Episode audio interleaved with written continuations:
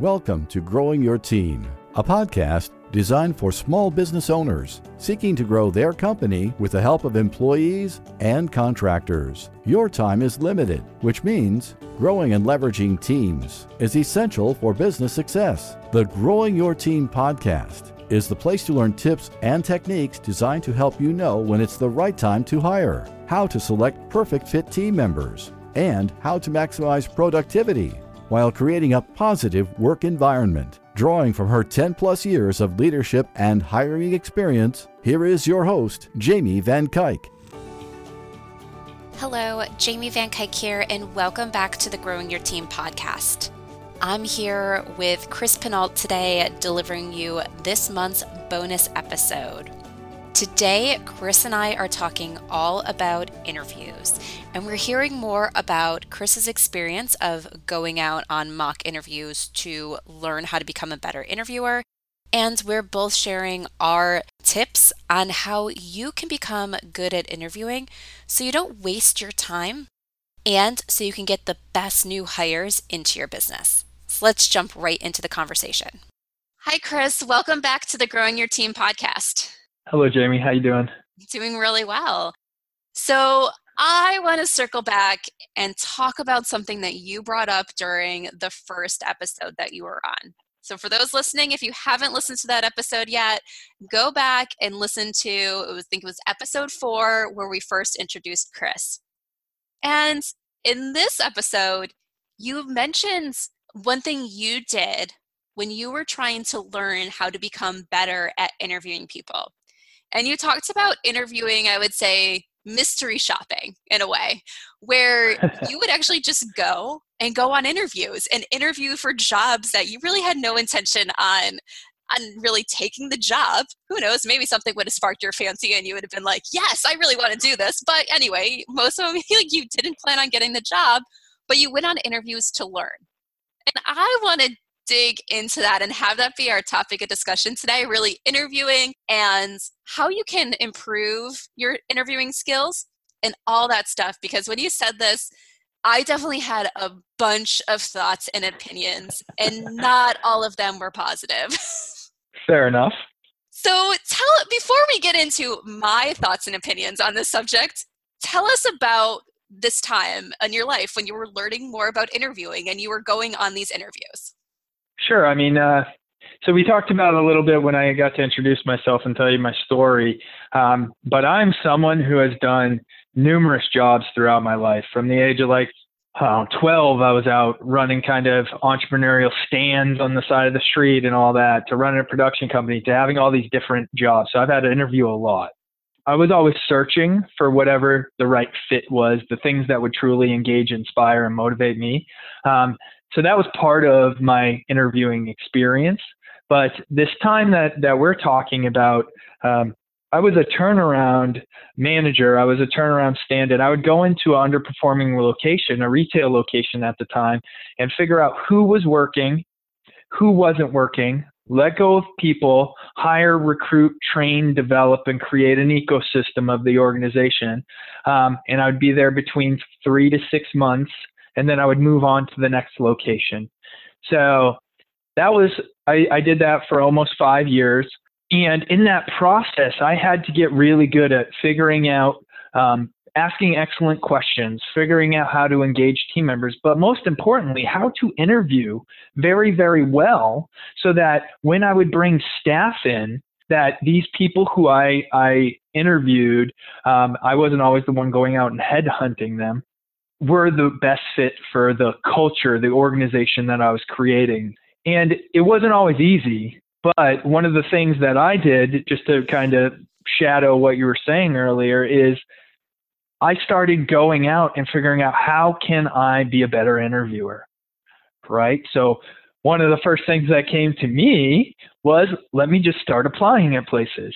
And then I'll get to go to see the little tools, the tricks, some of the things that I like, and some of the things that um, maybe I'll be able to utilize going back to my business um, and start implementing things right away. You know, it is one of those things is most people don't actually know how to conduct interviews. We've probably all been on interviews before, but to actually conduct the interviews, it's something that we don't really think of most of the time until we have to do it. Yeah, we might think about it and been like, oh my God, that person had no idea what they were doing. That was the worst interview I've ever went on in my entire life. But we don't actually necessarily like sit down and plan on how to actually conduct a good interview until we have to do it. And let me tell you from my experience, even going into the first interviews that I had to conduct, I am a planner and I didn't plan anything. Like I walked into some of my first interviews with a blank piece of paper and just asked questions that came to the top of my mind and they were probably not the best questions. So yes, like even those of us who are now good at interviewing and can coach and train people on the subject all started out really not knowing how to interview people. Without a doubt. So there's two ways to get that learning, right?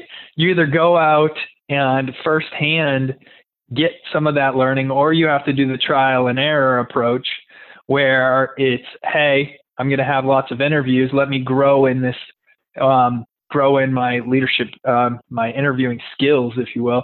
Um, but also, what's the hybrid look like? So if we needed to jumpstart our capability to do interviewing, that's kind of where some of the um, glutton for punishment, if you will, activities that I went through um, started to kind of play in. Right. So, what did you learn when you went to these interviews? Oh, one of the biggest things I think you already said, right, is you can automatically tell when someone has an awesome interview process or if they're winging it, right?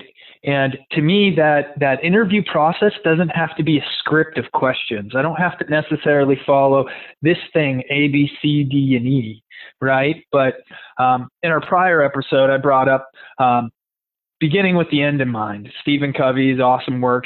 Um, but so if we're going to be interviewing people, do they have an end in mind? And I promise you, when I was sitting down with people who knew exactly what they wanted to figure out from me, versus the people who are just kind of going through the motions and like, oh, well, if someone fits or I like someone, I'm going to hire them. And it was very, very different, right? I could tell that they were asking me deeper, harder questions to see if I just researched something online and I was able to come in prepared with the 12 to 18 questions on Glassdoor or whatever, um, or if I truly embodied what these people were looking for in the culture, in the system, in the experience, whatever it was.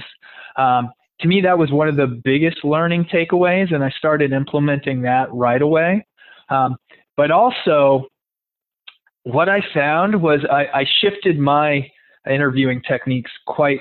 Um, it, it's always the 80 20 rule, right? So, say I go on 10 um, interviews, really, I'm going to get the biggest benefit from one to two of them, right? And then the other eight, I walked away with some learning, but they weren't as impactful as that one or two. So all you have to do is hit one or two good, like truly good interview interviews, like where you're the interviewee, um, to really start. Wow, that was awesome. Oh, I got to leverage that. How can we use this into our system and process? Um, and one of the things that I really picked up from those type of experiences um, I'm trying to trying to think. I think it was for a regional manager position of a retail chain um, where I was interviewing for that, and they were truly asking me engaging questions that I couldn't just rattle off an answer to, right? And so we've probably heard some of this, like, tell me a time when, right? Or give me an experience. I'm going to come from the retail customer service, which I was doing at the time.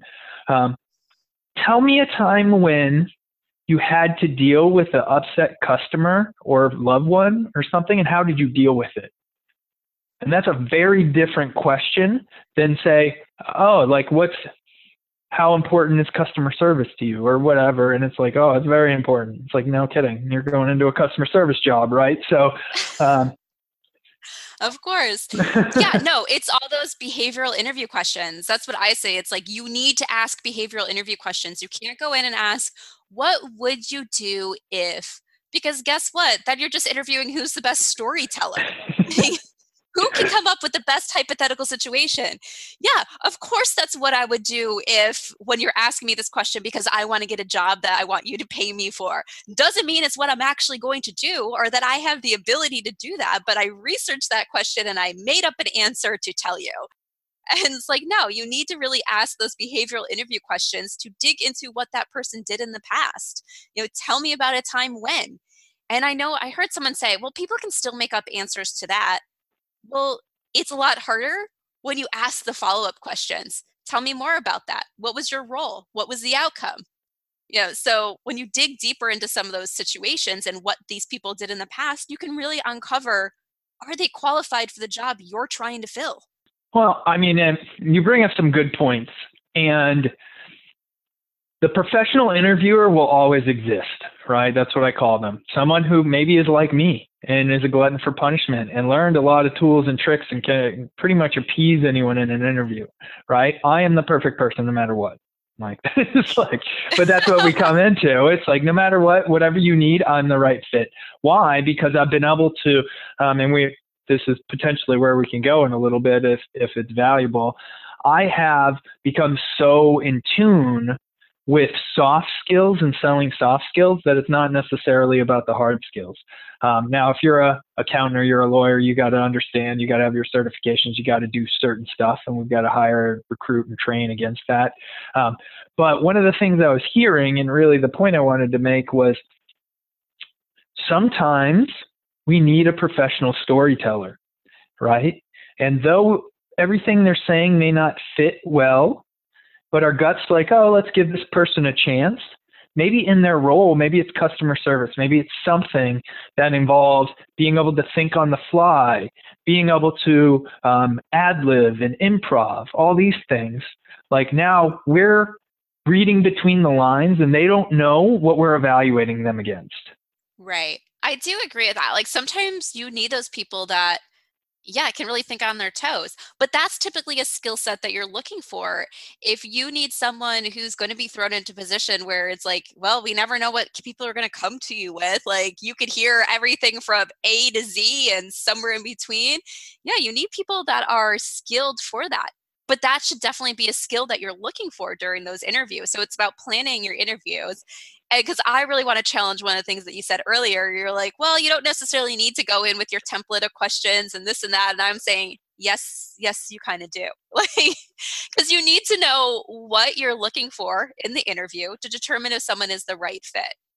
This whole like listening to your gut thing doesn't work if the person can't do the job. You know, it doesn't work if they're not showing you that they have the ability to to actually learn. Now, do they need to have done the exact job before in the past? No, they can learn some of the specifics if they prove to you that they can learn in the interview. So you need to know what you're looking for, what's important. And I also say having interview scripts is really important because then you can compare apples to apples from candidate to candidate. If you ask completely different questions because you weren't prepared and you just went in and asked whatever came to your mind, it's hard to really compare to see which candidate was better, in my opinion. No, no, no. I I, I uh, agree on some levels. To me, um, having say four or five questions that need to be completed in a 30-minute interview is enough. Right? We always need to have the answer to these few questions, and then you kind of let the um, you drive the conversation via question asking. It's the coach in me coming out. I just ask tons of questions, right? Um, but not in the way that they're expecting. The my my whole strategy to interviewing is to get someone, throw them off balance, and see how they recover, versus ha- have it be a very formalized um, conversation. I can create a template. I can have them answer something online. I don't need to be involved in that process.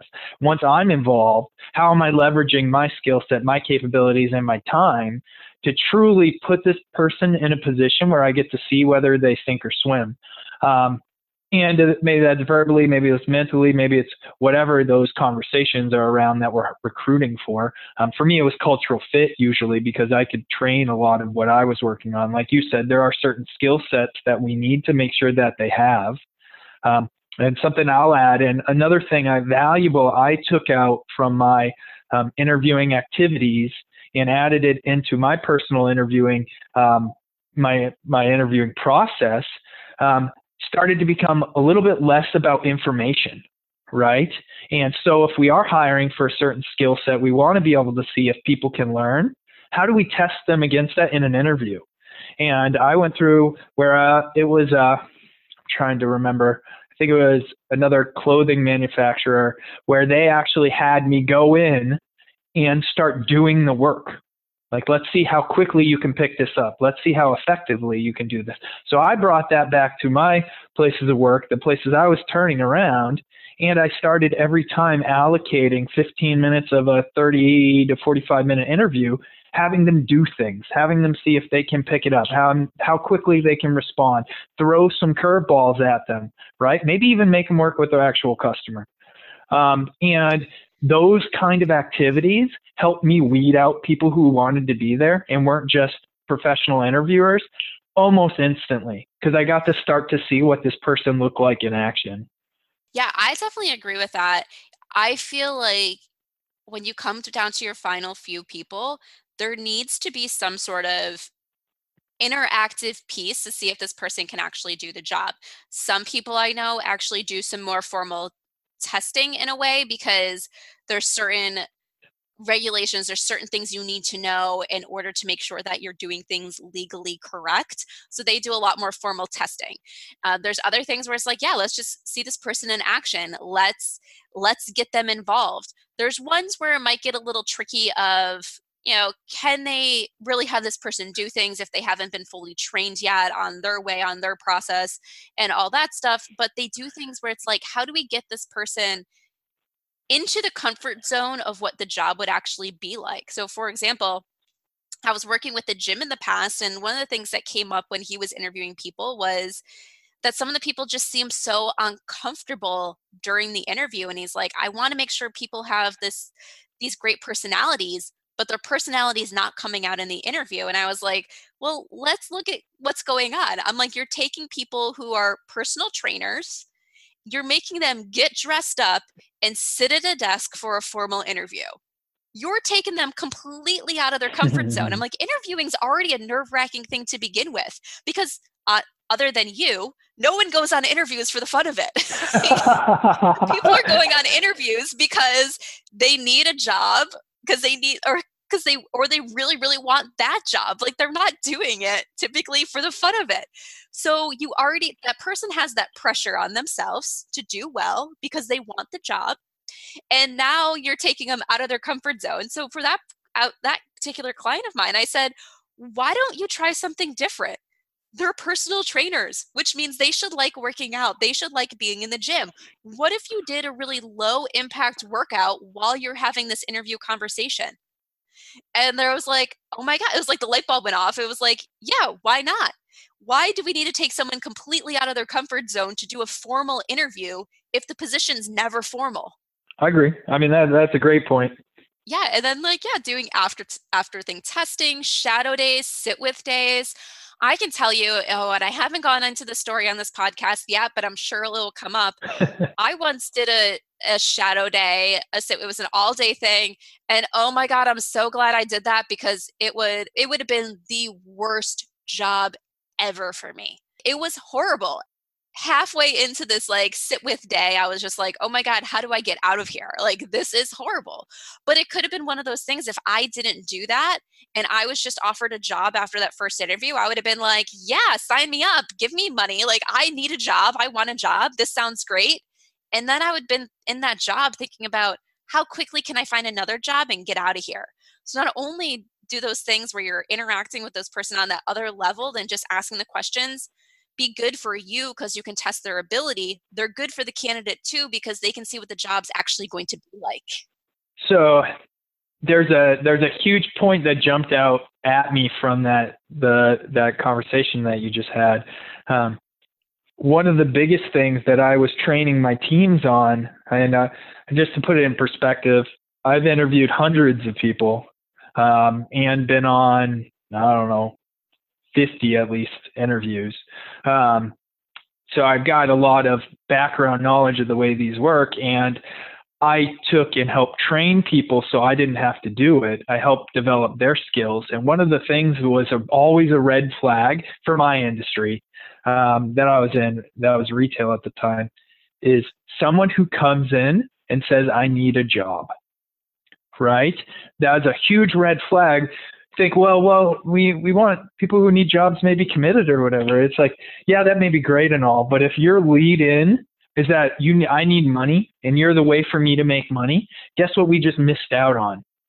Like the the business should be important and also this person's connection to the business, the mission, the values, the service, whatever it is that we do for our customers, we're jumping over the most important thing, which that is, right?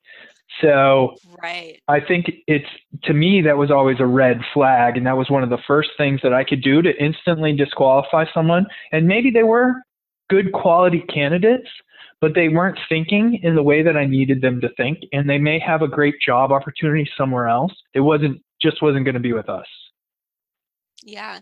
And if you think about it, even from a business perspective, I know there's a lot of businesses when they're first starting out and they like when they start working maybe with a marketing professional, the marketing professional is like, you're sounding desperate in everything you do. Like all you need is money. You need clients because you need money. And it's like, no, it's like that flip side. It's like you want clients because yeah it's going to earn you money but you want clients because you have this amazing product and service to offer so it's like as a business you don't go out and tell people I need your business because I need money. And you don't want client you don't want candidates doing the same thing to you. I need this job for the number one purpose to get money. Because then that's all like you said, that's all they're gonna care about is getting that paycheck and not actually what they're doing for the business. And it's uh I go all, all nerd real quick. It's the difference between intrinsic versus extrinsic motivational factors too, right? So if somebody is extrinsically motivated, money, status, those kind of things are what drives them. From what I found and who I always wanted to look for were people who were more intrinsically motivated, right? Those are the people who I could get a better commitment from. And these means th- that means that people do things for the sense of doing good, whether it's connected to their value system, whether they believe in something, whether they feel good by showing up or they just, uh, otherwise that the people who we ended up bringing on we would have to let go very shortly because they just didn't fit with the culture and the teams that I was creating. Um, and I'm sure that can be a little bit different for other industries for for the listener base, but in general, to me, high functioning teams were what made the businesses that I turned around thrive versus just people who wanted to show up and get paid. Exactly. One of the things that drives me crazy is when business owners complain oh, these team members aren't pulling their weight, blah, blah, this and that. I um, feel like I'm losing money, but I can't let them go because, and then they list a million reasons. And it's like, you're doing yourself a huge disservice by keeping people around that aren't doing the job. Like, if you're paying them to do nothing, you might as well not have anybody in that position. You know, let's find you the right people instead of you paying and getting a loss on each one of your employees. And I mean, this can be a whole nother conversation that we can have about workplace culture, et cetera. Um, but it, it, ends up being, and we've probably all heard the um, analogy before, it ends up being a cancer, right? So we have to, the, the process that we use both in the interviewing process, but also the onboarding and evaluation process that follows whether or not we bring that candidate on has to really evaluate did we make the right decision? How can we check quickly and act quickly in case we didn't make the right decision? Um, or the alternative, we made the right decision. How can we ramp up? How can we support more? How can we make sure that this new hire that we're bringing on is going to have all the tools, be as successful as we can possibly make them, but also understand, because that's what comes out hopefully in the interview process. You start to learn about what are some of the motivators and drivers of this individual, and we can check in with them to make sure that we're meeting those things. Exactly. So I want to circle back. I said the very beginning that I didn't always, I didn't have all positive reactions when you talked about going out and interviewing just interview and learn. So before I get into exactly why I had those negative reactions and what those were, I have one question for you about that. Okay. Do you think you were qualified for at least the resume or application that you put out there for every interview you got when you were out there testing these interviews? Oh, with uh huh. Let me phrase that another way. If you were the person doing the interview, knowing what the job was, would you have brought yourself in? Based yes. on what you put on. Okay. Yes. Well, the the reason being, um, what, hmm. Uh, this is the thing that I'll add um, before we get into the the potential other side of this. Um, what I found from doing all these interviews, even being places that were interviewed, people could tell I was I could tell when people could automatically see the value that I could provide because they understood that I was actually interviewing them. Right? They brought me in, but what was actually happening was I was making sure that they were the right fit for me. So, what that automatically tells someone, and as I started utilizing this, is that, oh, this person came prepared. This person really wants this job, and they're really validating whether this is the best fit for them. Those are the people who really got my attention and made me real inquisitive. And, and that was the reason when I got in front of them. By not people. taking the job. I mean, yeah, but it's you're not always the only one in the pool. And what's right. the difference between me going there and um, helping them develop their interviewing skills, right? Because I'm going to challenge them, right? Versus have somebody off the street that isn't going to challenge them at all and just waste as much time. Which brings me to my reaction, my internal reaction I had when you were saying this. And I'm just like, oh my goodness, you went and wasted all these business owners or managers time and like that's one of the things that i try to teach on with, with my clients is how do we make sure we're bringing in only the best or only bringing in the qualified? We're not wasting our time interviewing everyone. And so that's why i asked you if like you thought you were qualified and knowing that you're coming from the other side of this that you're doing this as like a learning and testing thing you probably knew enough where if you had to adjust things on your application or resume to get into that role and get into that interview you probably could have. You probably you know could add or delete things from your from your work history to show that you were the right person to bring in because your whole goal was to go in and learn.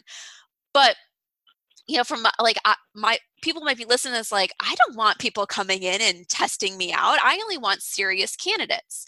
So it's one of those things is like you have it's just a lesson for everybody. You have to know how to weed out the qualified from the unqualified before you give them your time in an interview.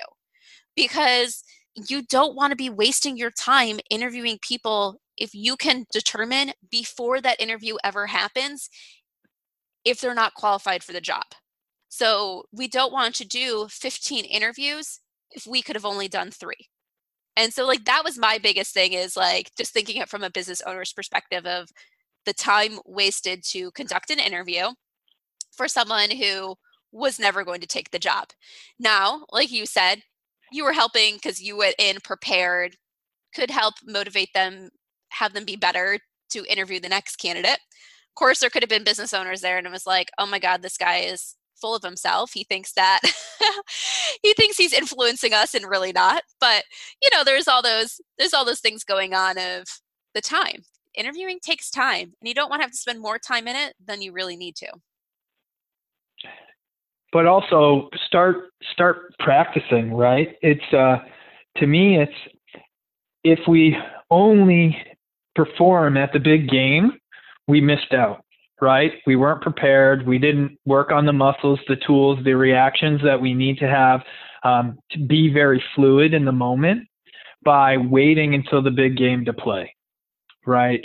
So, what can we start doing to maybe even maybe it's a small business owner. How can we start utilizing some of these interview skills maybe with our customers right? And just subtly but start getting comfortable asking some of these harder better questions to people so that when it comes time for an interview that we built up this skill set, we built up this repertoire, and we've been able to practice it out there, whether it's with our teams, our customers, whomever, um, versus feeling like, hey, well, this is my interview hat, you know, this is my this is my boss hat, whatever that looks like. Um, and I feel that if you approach that differently, um, that is one of the most valuable ways you can you can interview a lot better. And the other thing with anything, and I'm sure this will come up again, um, what does the reflection on the experience that just happened look like, right? What went well? What would I do differently next time? And what am I going to implement going forward?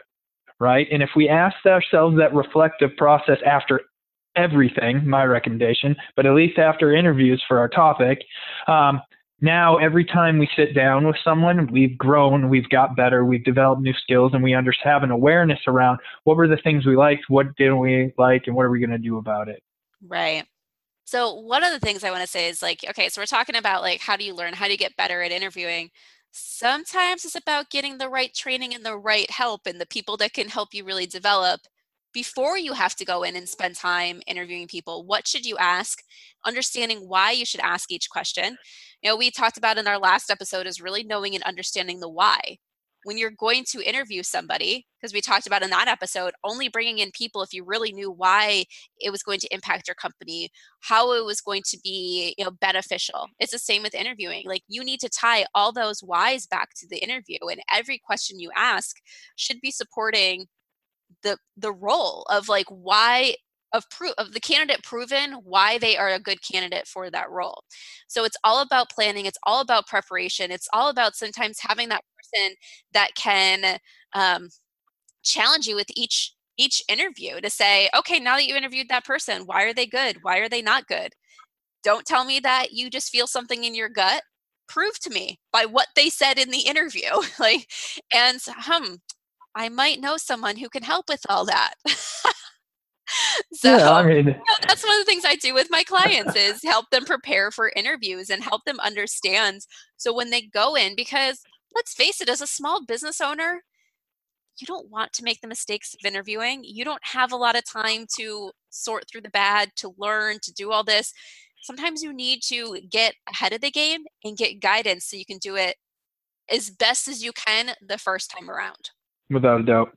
Before before we shift from there, right? One of the things that I'm um, I'm hearing out of this conversation is how does the person that's sitting in front of us how do we evaluate whether or not that person is going to be a good value add to our mission and our vision of our organization? How do they fit within the value structure? Um, and the tactical piece, what they do, how, how experienced they are, has to play a role in moving that mission and vision forward, right? But also, and uh, we've talked about this briefly before, who that person is on a deep level, like what their value system is, and is that going to fit within the organization, the culture, the the entity that we're growing, um, and will it maintain can can they be sustainable in the environment they're coming into right? Um, and those are the hard questions that you potentially don't ask an interviewee but you have to ask yourself right after or you have to have a, a, a huddle around it or whatever and get the people who are doing the interviews input of their fit in moving that mission and vision forward. Yes i agree all right. I think that's bringing us up to time for today. So, any last thoughts on interviews? I'm sure this is a topic we can talk about for days and days on. So, I'm sure we'll circle back to it at some point along our journey. But what else for today? I'd say the walk away takeaway here is don't be scared of interviews, right? Whether you're going on them or you're conducting them, um, but always be learning. Like you'll, you'll hear that from me more than once. But how do we take each and every one of these experiences to shift the way that we do things for the better? So, my biggest takeaway from today is just remember no one's the perfect interviewer from the start. We all start somewhat clueless on the topic and we learn and we develop. So, you can choose to do it all by trial, trial and error, and probably means you're going to get a lot of bad seeds into your company and on your team that are you're going to have to let go or you can go out and learn and get the support, get the resources you need. Maybe be like Chris and go out and practice interview, attend interviews just for the fun of it and to learn. I guess it was learning, not just for the fun of it, but figure out what you need to do to become a better interviewer quicker than just trial and error in your company. Because when you're a small business, let's face it, you probably won't be interviewing that often. So trial and error could take you a long time to perfect your skills. Agreed. But just remember if you're not great at it today, you will get better and take the effort to get better more quickly if you can. All right, Chris, thank you so much for your time today. It's always a joy to have you on and talk through these wonderful topics that impact small businesses. Awesome, Jamie. Thank you for inviting. And that wraps up this bonus episode of the Growing Your Team podcast. Are you ready to bring on a new hire for your business? Are you ready to learn more about how to leverage the interviewing process so you make sure you get that perfect fit new hire and you don't waste your time during any of the process? If so, I invite you to join my Finding Your Perfect Hire Masterclass. This masterclass is a three part series that will be taking place starting April 20th. And I encourage you to join if you know that you'll be interviewing and hiring new team members soon. I know as this episode is going live, we are in the middle of coronavirus, which means a lot of you are probably having to make tough decisions with your team members, and you're wondering how the rest of the year is going to work out. However, I want to say if you're thinking about adding new team members or if you know your business is going to recover quickly once everything's back open and having new team members is on your to do list, this is the perfect time to start planning and getting your positions out there into the market. Why? Because there's a lot of people who are let go from their jobs because of the shutdowns. And there's a lot of people that are working abnormal schedules or working from home and are given a lot of time to think about if their current job is the right job for them, or if their current clients that they're working with are really the right clients for them. Which means I predict that there is going to be a lot of good quality candidates that are going to be job searching either because they have to or because they want to find something new once everything starts picking back up and recovering, which means you want to be ready and you want to be prepared which is part of the reason why I'm holding this Finding Your Perfect Hire Masterclass. So, over three weeks, you can figure out exactly what position you should be adding to your team and how to find the best person so you reduce the time you spend during the interview process and you get that perfect new hire onto your team. So go to jamievc.com slash masterclass, masterclass being one word, and learn more about the Finding Your New Hire Masterclass and sign up. If you use discount code PODCAST, all lowercase, you will receive a $200 discount on this masterclass. So I encourage you to go check it out. If you're listening to this podcast after April 20th, still go to jamievc.com slash masterclass and find out what other trainings we have coming up. I'll see you on Tuesday for another episode of the Growing Your Team podcast.